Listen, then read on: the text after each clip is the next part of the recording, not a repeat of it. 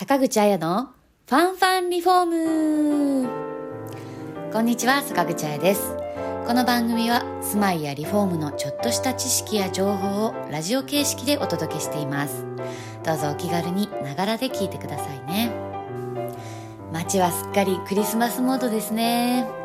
クリスマスのイルミネーションとかクリスマスソングってなんかあったかい気持ちになるので好きです。というわけで今回は BGM をクリスマスソングにしてみましたよ。やっぱりクリスマスソングはいいですよね。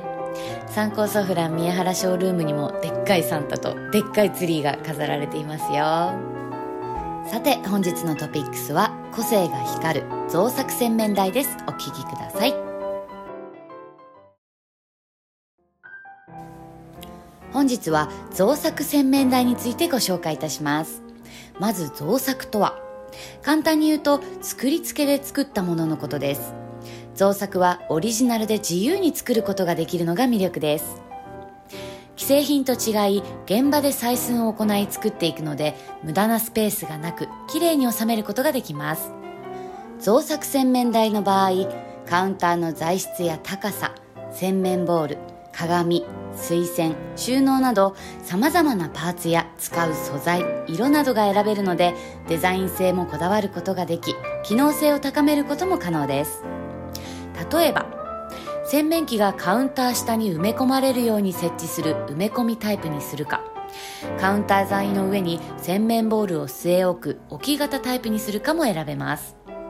置き型タイプは洗面ボールのフォルムが活かせるのでボールのデザイン自体が洗面室のアクセントとなり空間を演出していきます。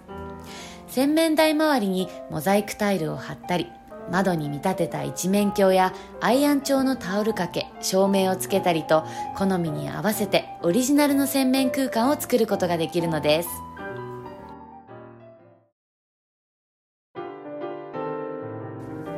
いかがでしたか？